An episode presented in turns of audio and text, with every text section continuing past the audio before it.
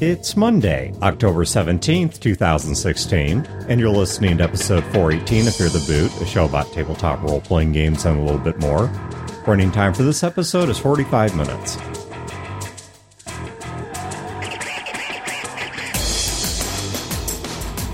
Welcome to Fear the Boot. My name is Dan. This is Wayne. My name's Chad. This is Brodeur. Alrighty, we got some con related stuff we're going to talk about first, which is actually going to lead into our topic. Get out your calendars and pencil in the dates June 22nd to 24th of 2017 because the 23rd and 24th are right now the placeholder dates for Fear the Con 10. I asked why we didn't have a Fear the Con 9 and have been informed that that just got rounded off. So we're going from Fear the Con 8 to 10. But anyway, if you're the content, it looks like it's going to be on June 23rd and 24th. There's going to be a Kickstarter again to try and fund the con. And if goal for Wing Night is hit, or some kind of social mixer beforehand, that will be on June 22nd. Now, we'll be keeping you guys posted as we get the details on it.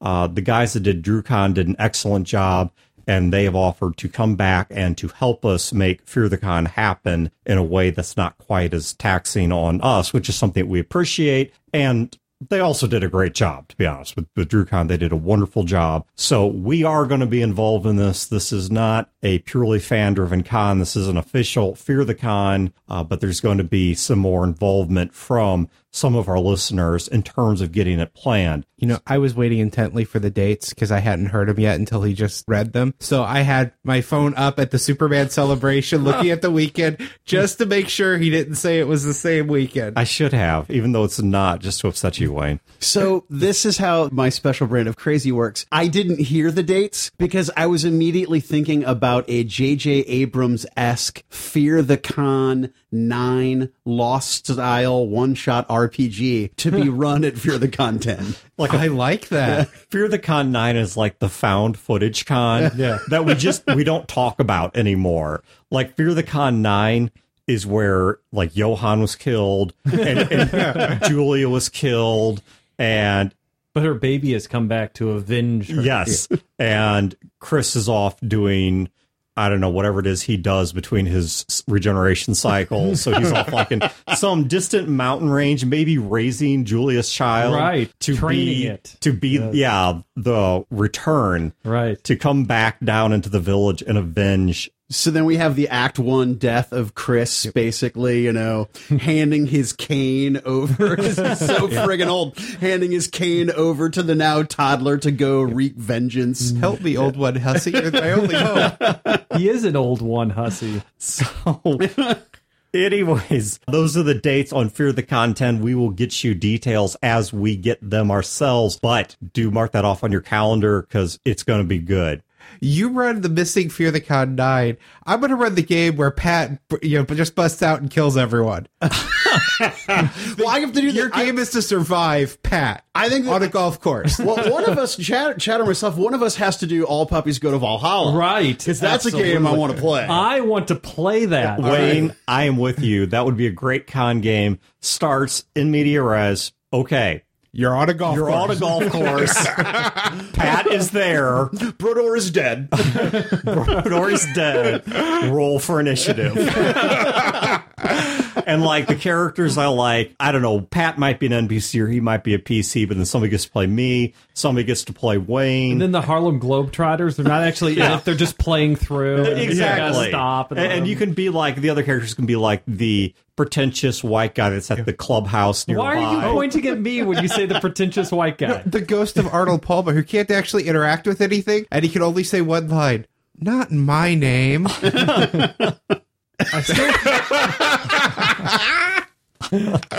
So, Brodeur, you were at a local convention that I've been somewhat avoiding, which is Archon. And while you were at Archon, I don't go because it's boring as. Whoa. Okay. All right. So before before we get into my man crush, right? Uh, Oh, and I know you're listening. so, um, basically, I I don't know if I should admit this on the mics.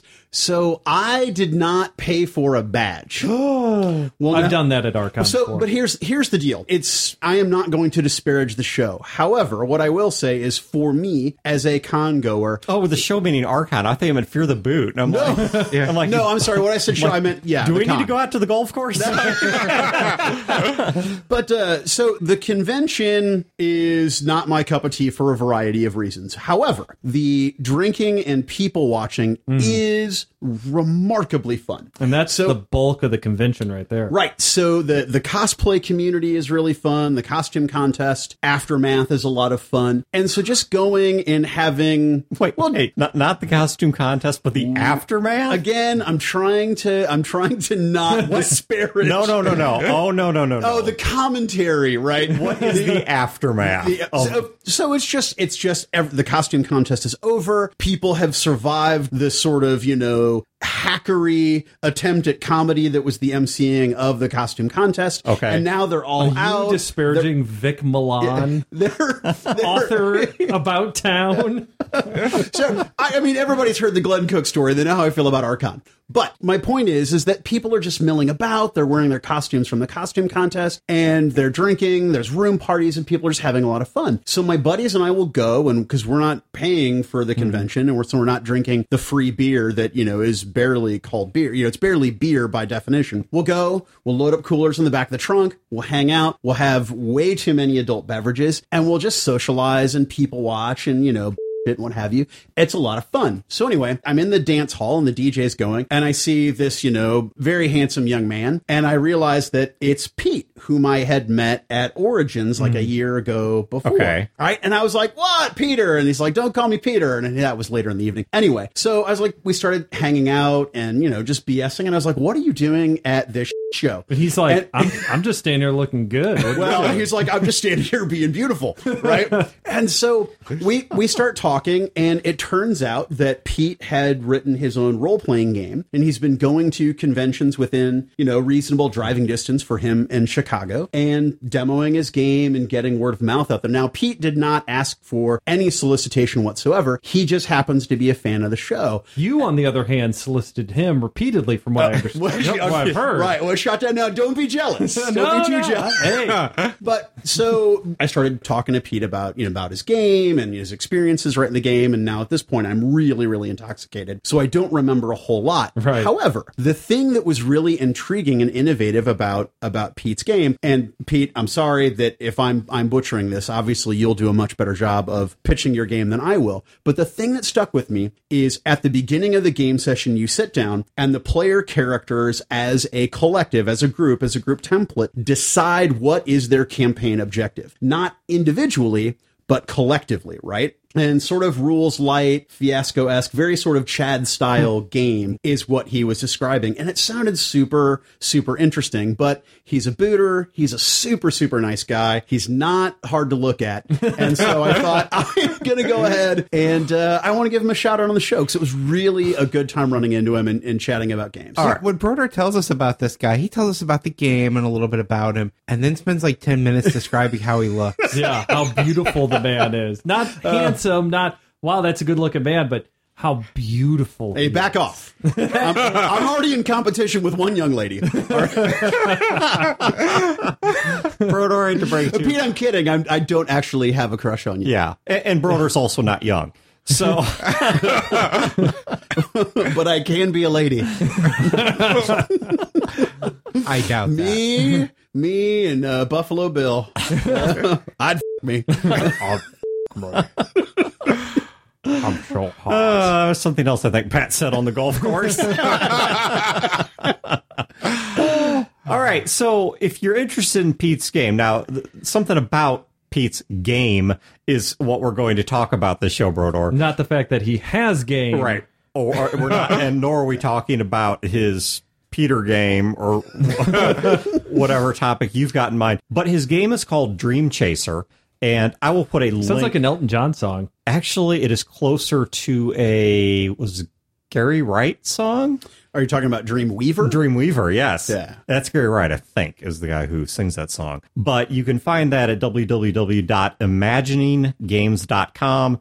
And as always, if you don't want to carve that into your arm, I will put it in the show notes. If you do want to carve it into your arm, mm, well, you can go to the website there and send Pete a picture of that. I'm sure he'd appreciate it. Post it to Twitter, hashtag Pete Got Game. yes.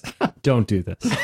so, but what Brodeur was telling us about this game, now I'm going to fully admit, Right. I was not at Archon. Archon, I mean, it, Brodeur's right. It's a good convention if you want a party and people watching. And it does actually have a pretty good And the- panel the- track. I was actually just going to say it say has the a panels really have a good, good panel reputation. track. But if you are looking for more of an immersive geek con, this is not Gen Con. All right. So it's a different sort of convention. It's much more of the a largest convention in Missouri that isn't in Missouri. I thought I thought Geekway had actually Probably Geekway uh, is getting huge. yeah, I thought Geekway had actually beaten it. Oh, we're getting big. but I don't I don't think that our attendance eclipses theirs. I don't know their exact numbers. You but- say we? Are you involved in running Geekway? So yeah, I actually, not long after I left the shop, one of the board members and owners of the convention asked me if I would be interested in becoming a board member. And then a few months later, that became a reality. So I was involved. I am a board member, but I was peripherally involved with the convention last year. Uh-huh. Mostly, what I did was observe and then do uh, some manual labor and just kind of help. And, and I did a lot of watching, learning, and seeing how things go. Now we're gearing up for the 2017 Geek Way, and I'll be a, a little bit more involved with the organization of the vendors and the vendor halls. Okay. Yeah, along with a couple of other board members. You know, Chad, it doesn't really matter which one had more this year because Worldcon was in Kansas City and that actually is in Missouri. Yes. It was on the Missouri It's side. okay because Kansas City and St. Louis are both kind of weird in that they are straddling states. St. Louis is partially in Missouri, partially in Illinois, and Kansas City is partially in Missouri, partially in Kansas. So the point being here, I was not at the convention. It's just not my scene. And I have not looked at this role playing game. This is this card here that Brodeur gave me is literally the the first contact I have had with this game. But as Brodeur, Well, I didn't give you that card. I lent it to you because Pete touched that card. I'm taking it home. you can have it back, and I'm amputating my left hand. Pete's funk is on that card. He's keeping it. I'm actually much more worried that Brodeur's spunk is I- on that card. I won't. I, I, uh, you can. You can keep it. It's fine. No, no, no, no, No, notice how he did not deny the spunk. no, no, no. But That, told you that's you could all yours. Well, I don't want you to forget for the show notes and stuff. So I'm I- gonna leave it. God damn it! I wonder what what does surgical gloves cost? I'm sure Pat knows. not knows. much. yeah, I'm sure Pat knows. so, Brodeur, if you have like a copy of his game up your ass for some reason, I just don't even tell us. Let's, let's just. But all right, the point being here, I, I this is the first I've been exposed to this game. All right, but one of the things that immediately caught my attention about it was Brodeur, as you were describing it. uh, Once again, accepting that we may be butchering how this game works. So please go to the website or contact Pete and ask him directly. Or maybe we'll have him on for an interview or something to talk about how his game really plays, and we'll just make crap up in the meantime. If you bring him into the room and Brodeur's in the room, Oh, no. I am not on that episode. I'm, not in the room it. with him. I'll hold the camera. Uh, that's kind of what I'm thinking is I may just put like Pete, Brodeur, and Pat in a room together and just seal it off. Forever. and burn the house. And it, yeah, exactly. That I may be moving soon, so that may be like the final thing that happens this house before all like poltergeist style. It just ceases to exist. It Why just do you hate love? it's it's The look on your face. Uh, I wish this was a Twitch channel. So- Sometimes. oh, there's twitching involved. but one of the things that he was talking about this game that sounded really fast. I mean, the hook, man. The the thing. Yes. That. Yeah. No, I that, agree. All right, so we've always been big proponents of something we created called the group template, right? Which the idea is that when you start off a role playing game, you sit down and you first template out what the group is about, why the party members are together, what experiences they've shared, what values they share. And the idea is twofold, which is one to save the game master the cat herding of trying to have the get together game, which is always really annoying. You see an interesting person across the bar. Yeah. It's Wayne's character. I don't talk to him. I'm going to be over here aloof. Yeah. You mother. a shot at my game. That's all I know. And the second reason is because it guarantees that the game master has some sense of what motivates the party and can have some confidence that the party will generally stay together. It's not going to be like an hour and they'll hate each other for no particular reason. So this doesn't fix all of that, but it, it greatly helps. It mitigates it a lot. It makes it harder for us to come up with the reasons why we hate each other. That's right. But what Could this, there be an anti-group template? Uh, a template that the group makes of why they hate each other, why they don't want to work together, why they specifically don't know each other and have never met. And then the challenge is to run an effective game like that. You could do a Suicide Squad game like that. You that. could, yeah, exactly. Like You're Suicide forced to by the government. Yeah. Yeah, you're all in jail or something. You're all you're all drafted on a on a spaceship going or somewhere. you're like in a chain gang. Right. Your goal is to get away from yeah, each and other. you hate each other, but you can only the only way to survive and Oh, escape. Wait a minute. Uh-huh. I've got it. This is the perfect setup for I have to get away, but there's parameters on how I can do this, right? So it's a game where you have these like little chips or something that represent your social capital with your significant other. All right. Now, in this game, you either have to, the player has to be male or be at least playing a male character. And what's happened is your significant other and all our girlfriends have gotten together. And of course, because you're men, you clearly must have man things in common. So you've all been dumped around a table. Oh, so this game takes place in an IKEA store. Yes, an IKEA store, any number of places. And you have been told to somehow socialize about sports and video games and Pete for the next several hours. And you have to get away from that situation.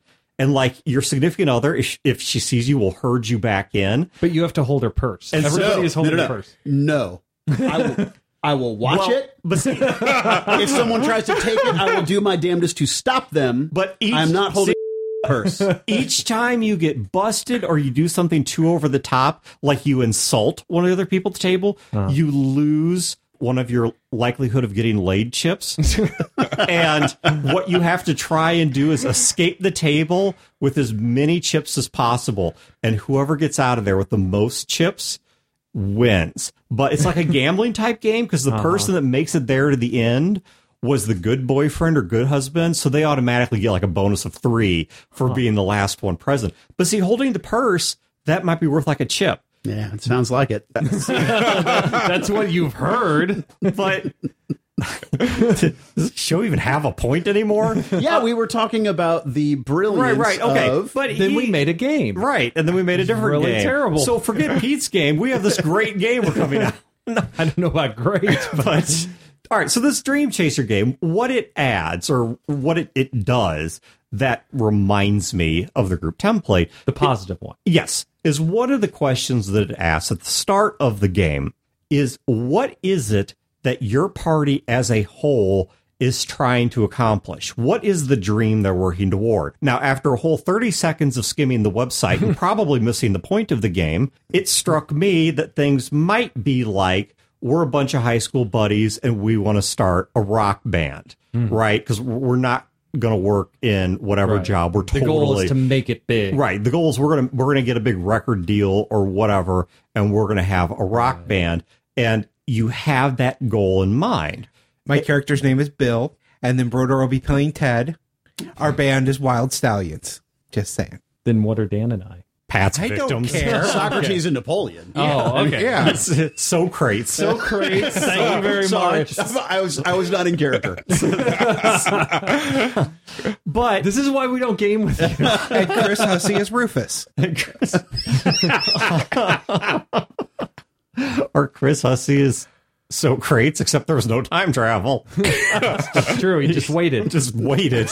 He's like he knew the date and time that they would be there. It's like something out of Back to the Future. But anyway, so what that got me thinking about beyond that was that when I play a lot of RPGs, and I've I've seen this certainly happen with other people. Chad, I know this happens to you all the time, and I'll, I'll even give an ex- specific example of how it happens, which is people come into a game with what I'm going to call firm goals and soft goals. Hmm. And the firm objectives might be things like, okay, we want to have a functional group. We want to have a good time. We don't want any drama at the table. We don't want to deal with subject matter that's traumatic to one or more person. You know, these are the things that we need in order for the game to be a socially viable thing at all. But then there are these soft goals that are usually going to be idiosyncratic to an individual. For example, the game master wants to really explore a certain theme, or maybe has this really badass scene that they want to have happen somewhere in the game, or they would love to see somebody's character go in a certain direction. And the players might have them as well. For example, Chad, you've played a lot of characters where you wanted to see a redemption story. Mm-hmm. And far more often than not, indeed, by the best of my recollection, all of the time, that redemption story doesn't occur. Yeah, I I quit doing that. Like I as a as a GM, I of course I do this constantly. Right. But as a player, I quit coming in with character arc expectations and things I want to happen in the beginning of the Right. game because it's not going to happen. Probably six, seven games in, I won't even want that anymore because now the character is more fleshed out. Sure. It's played with other characters. And so I've just, I've quit coming in with it and I've let it develop naturally because anytime I've actually tried to make something like that happen, it's always turned out horrible. Well, I don't know. I, I I have done redemption arcs before where the character did, at least in my mind, get redeemed, and it's usually not in a way you'd expect. Like maybe they die or something like that. But That's how I'd expect. yeah, Oh, actually, yeah, I do take that back. The Yeah. the All Stars game we Yep. played. We played something we called the All Stars game, where it was a group of four of us, and we took our favorite characters of all time from any game that we'd ever played. and this And- was like 20 years ago. Yeah, and when we put them into like a setting that does a pretty good job of handling characters from any setting. So we were all playing our personal favorite characters, and Chad's character in there was someone who's on a very destructive path, and the game did end with him dying in a semi-redemptive way, right. sort of. But anyways, go on. Yeah. But uh, I think that as a player, it, it's kind of if you make an arc or if you if you want something with your character that has an arc where you want to like redemption or you want a big heroic moment or you want to get the girl or you want to you know whatever you know you have this goal don't rely on the game master to deliver that to you on a plate because they've got a game to run. They've got to handle all the NPCs, they got to handle the plot and stuff, and they also have a whole bunch of other people around the table where they're trying to kind of weave in some of their plot threads of those characters into the game to make this big sort of mosaic. And that detail of your character might get rolled in there and it might not. So if you have this goal for the character, it needs to be a goal that you pursue and that not one that you hold the game master to. It's like okay we're at the end of the game. It's like well i never got the horse i wanted. I never got this big moment i i never i had this big nemesis in my background that killed my parents and i was gonna i wanted to confront him and get revenge but then at the last moment stop and let him live and forgive him. And it's just like then maybe you should i don't know run your own game with that. Yeah. it's So, Chad, as an example in our current game, I came in with no goals or expectations for the character. I wanted to see how the character meshed. Where I'm at right now, the character has a ton of goals, but that's just what the character has. I have one goal for my character, and I'm curious if you have any idea what it is. more whores she's a madam Well, that's one of her, that's her sideline is it she's Basically, she runs the, you know, she does run the brothel to create a safe place for the women that were on the street. She's trying to protect them by giving them a place where they can do business with guards and all that. But no, my goal for the character is for her to end up in a relationship with one of the demons. Oh yeah, I have these two demon characters that. I was going to say, without context, that sounds Right. like the worst. So don't think of them as demons like red horns, ah, and I'm gonna eat souls They're all like that sort of crap. extra planar beings. Right, right, Okay. and they're they're very intelligent, and but they're kind of different, and but they're humanoid. Well, and actually, if you go really follow the etymology back, right, that's actually what the word demon means anyway. Yeah. Uh, the the concept we have of demon today, where when you say that word, you're you're typically referring evil, malevolent, a fallen being. angel. right? You're you're referring to a malevolent fallen angel. Yeah, and- and- going back, it's it's actually just meant a supernatural power that was not a god. And in this setting, that's the case. Of Right. course, everyone else at the table has this connotation of how horrible Yeah. it is. But you'll notice I have done things to take Right. advantage when you bring them in. I don't expect you to spoon feed my Mm-hmm. goal to me. I am trying to make that happen. Yeah. but collectively, the strays have a goal, right? That's the thing I think that is interesting about Pete's idea is that from the onset, using Dan's example, mm-hmm. we are going to build a band, right? Right. The strays are going to take over the city Yeah. and control all the gangs in some sort of organized crime fashion, right? right. For me as a game master, one of the things that I always struggle with is I've always looked at it as my responsibility as the game master to lead the story to to basically choose the destination mm-hmm. and that everybody else is riding in the car now they can affect where we go but I don't put any responsibility on the party Yeah. the players to pick the destination, right? And the thing that fascinates me about this idea is right out of the gate, you guys tell me the destination.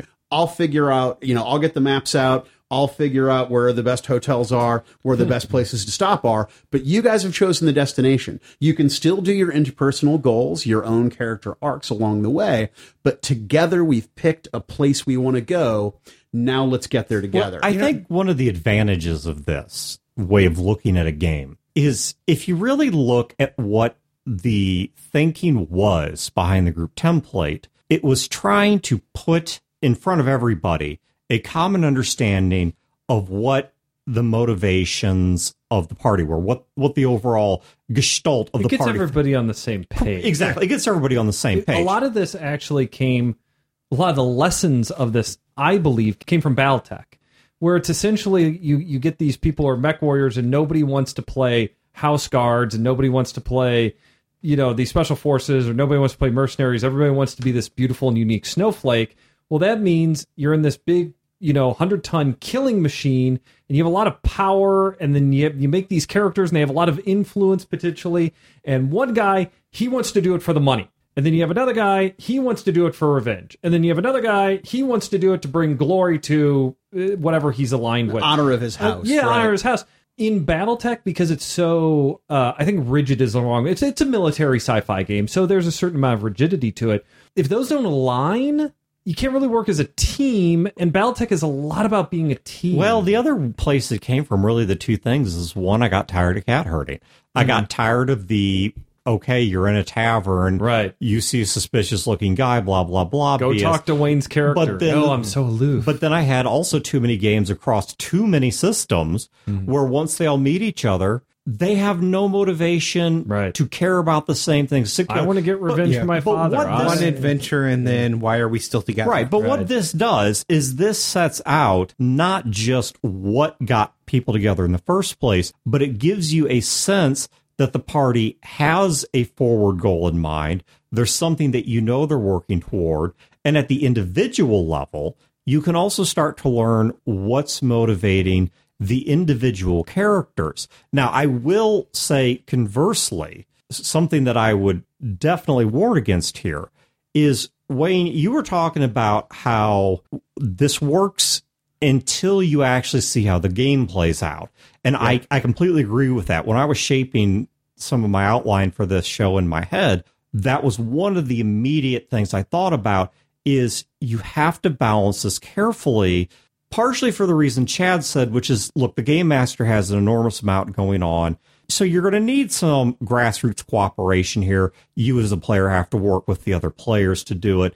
But on top of that, you may get into the game and the way that the plot unfolds or the way that the characters develop, suddenly those goals either become impossible or they change. You know, let's take, we're all trying to form a band, but on the first show, there's a suspicious death of one of our family members or something. And now all of a sudden, we're a lot less interested in forming the band than we are trying to suss out this killer. you could also take the long view of that too, where you say, kind of sweet songs we're going to write about the death of this person, Right. And our con- uh, the the conquest of their murderer, where we discover who it is and we bring them to justice. and then like hiding street justice, hiding clues about their identity in the song just to screw with them to drive them slowly mad But then the police I, think I you think we've. it. al- I think that. I think until that they we've, guilt themselves yeah, into I think confessing. we've jumped this hurdle. All right. Yeah. So what I was more thinking of is, you know, yeah, the, the murder happens, whatever, and you go and investigate and you do it and you take care of it. We've solved it. Well,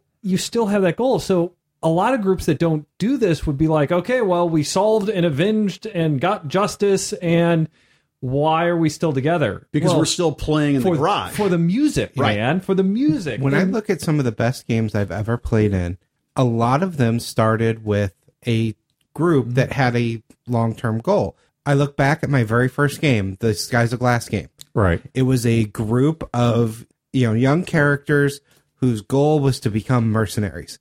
They had a company and they were driving that and they were improving that and that was the the goal. That was what was keeping everyone together mission after mission after mission and that to this day is one of my favorite hmm. games. you know wayne what we're talking about here may have saved that game or, or if it had been done might have saved that game because there was a huge disconnect between what the players wanted out of that game and what I, as the game master, wanted out of that game.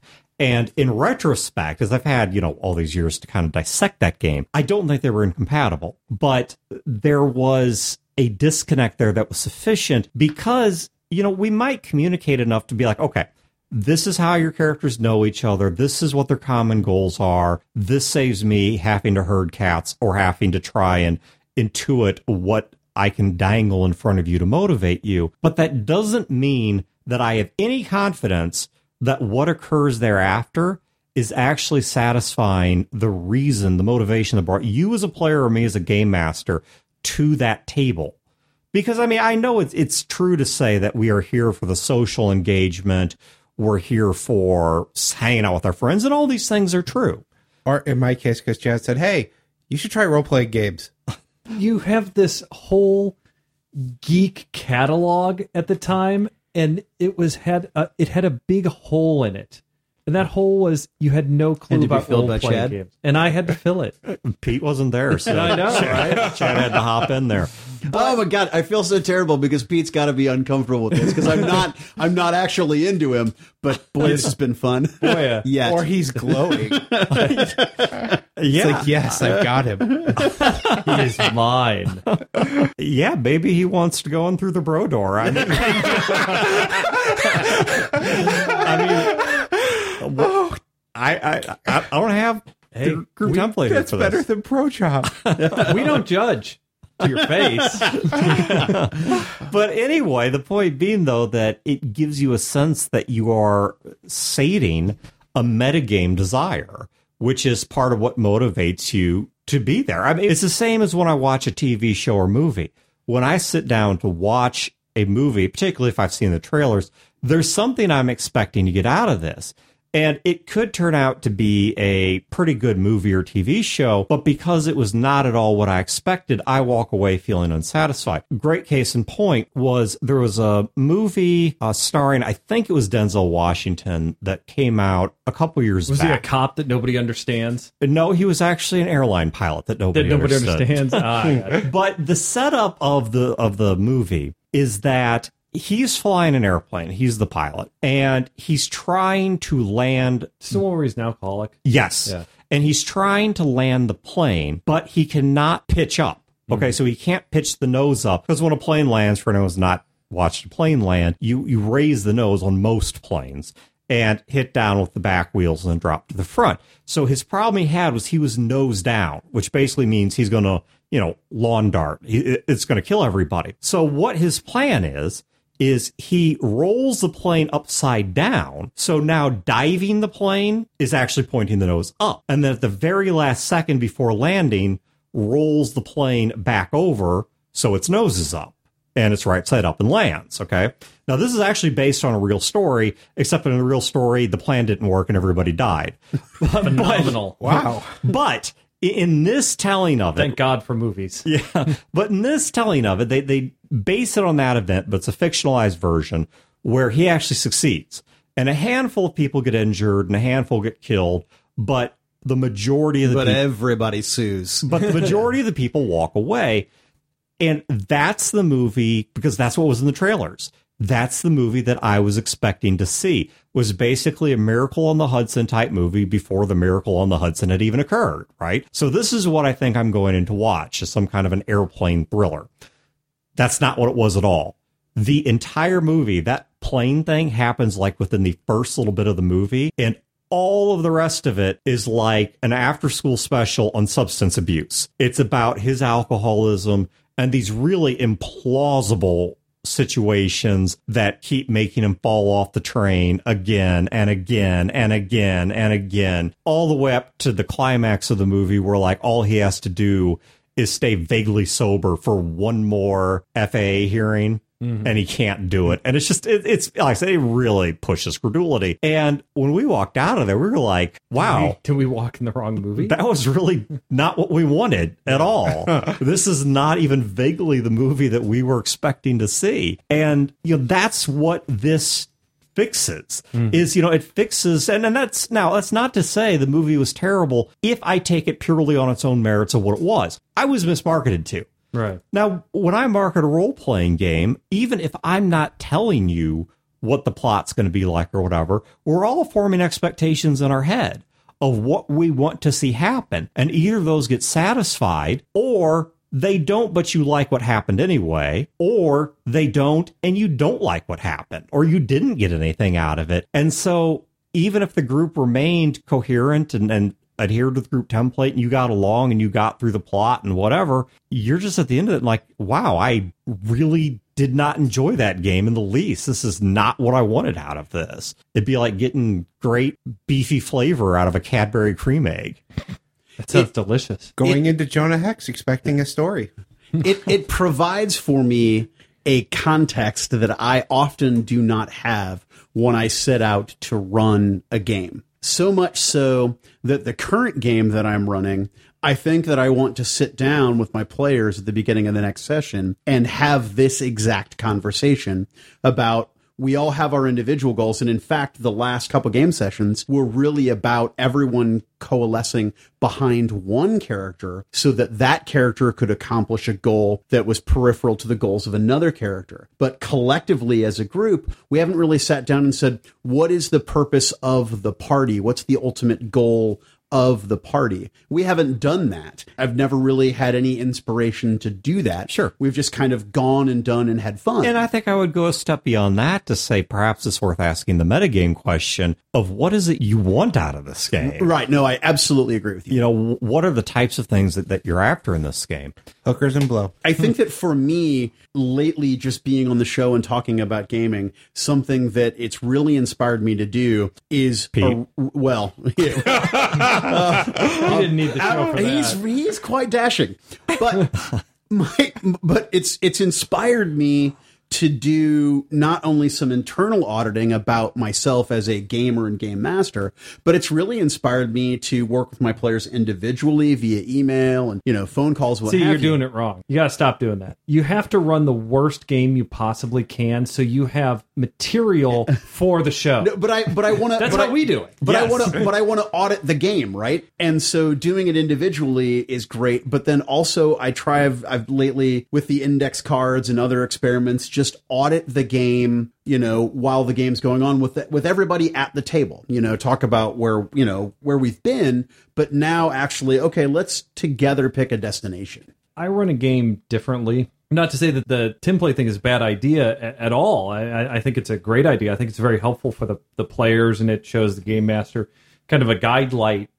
But what I like to do is I like to kind of come up with some concepts, some themes, and I, I want to create a world. Mm-hmm. And the world is moving and going and things are happening. And then the players are, as realistically as possible, inserted into the game. And then from there, then they start affecting the game. But so- they could do whatever they want. I run very similarly to that. The problem that I run into personally is that oftentimes I will lose focus hmm. because the players are doing and influencing and I find it challenging to bring them back together. I mean, I can roll with them and their Yeah. individual desires and, you know, personal goals and even if those personal goals align to a larger group goal. But hmm. I've never I've never done something this particularly focused before. Right. You know, Chad, it's actually kind of interesting as Brodeur was talking, I was thinking back to that All Stars game I mentioned mm-hmm. before. We actually did discuss this stuff. Mm-hmm. You actually did describe the type of ending you wanted for that character Right. of him as this this sort of uncontrolled. You know, he's very self destructive, Right. And his specific outlet was violence. That Yeah. he had lost his hope and his will to live and whatever, and he was expressing that through the one thing he knew, which was violence. With really, in the end, he wasn't looking to commit suicide, but he wanted to die on that path. Right. And your final scene, There's only one inevitable outcome Right. for him unless he just completely gave up everything he was, which he was never going to and do. and your final scene was like this Thermopylae type fight mm-hmm. where he's just the one man against this horde of these fairly advanced intelligent alien beings it was at the peace signing. because the Uni- peace was BS. Yeah, the universe was going to, to sign a Capitulate. peace, but the good guys, humans, and all the good aliens and stuff were going to capitulate to these other guys, this other right. faction. And the, the And- character's background was his character was too violent, and mine came from an alternate reality, which is a science fiction future of the real Earth, because this took place in like some other dimension or something. And humanity had been very successful. And he's like, I can't watch this happen to humanity even in another reality. So this was unacceptable to us. And even though we more or less brokered the peace, it's when we got the people to the table, they basically were like, That uh, everything you'd worked for, they pissed away. right, Right. and, and they just capitulated yeah, they And- totally rolled over. And so at the peace treaty signing, my character attacked their leader and killed him. I mean, it was like, you know, the, the, the room, it's not a whole lot of people around. And there's this big fight, there's a big warrior race, and there's this big gigantic fight. And my character killed him and decapitated him and then walked out to like the balcony where all of their people were. And then he held up the head of the leader. Yeah. Which caused them, because they're all this warrior race stuff, to basically i mean there wasn't even a scene right they just flood over and they they my character dies but the pieces destroyed, Destroyed. which was the intention because Yeah. it was, it was no peace at all. And he died though Hmm. atop this. You know, I mean, he killed a lot of these guys on his way down. In addition to all the things that occurred up to that point in the plot, but you know, sitting there, he walks out that head, and they charge him. And there was a whole lot of ass whooping before they finally overwhelmed him and took him down. Conversely, how that story ends for the character I was playing, just keep in mind mm-hmm. that his background is he's a force of nature, not in the sense that he's that powerful, but in the sense that he is that unmoving.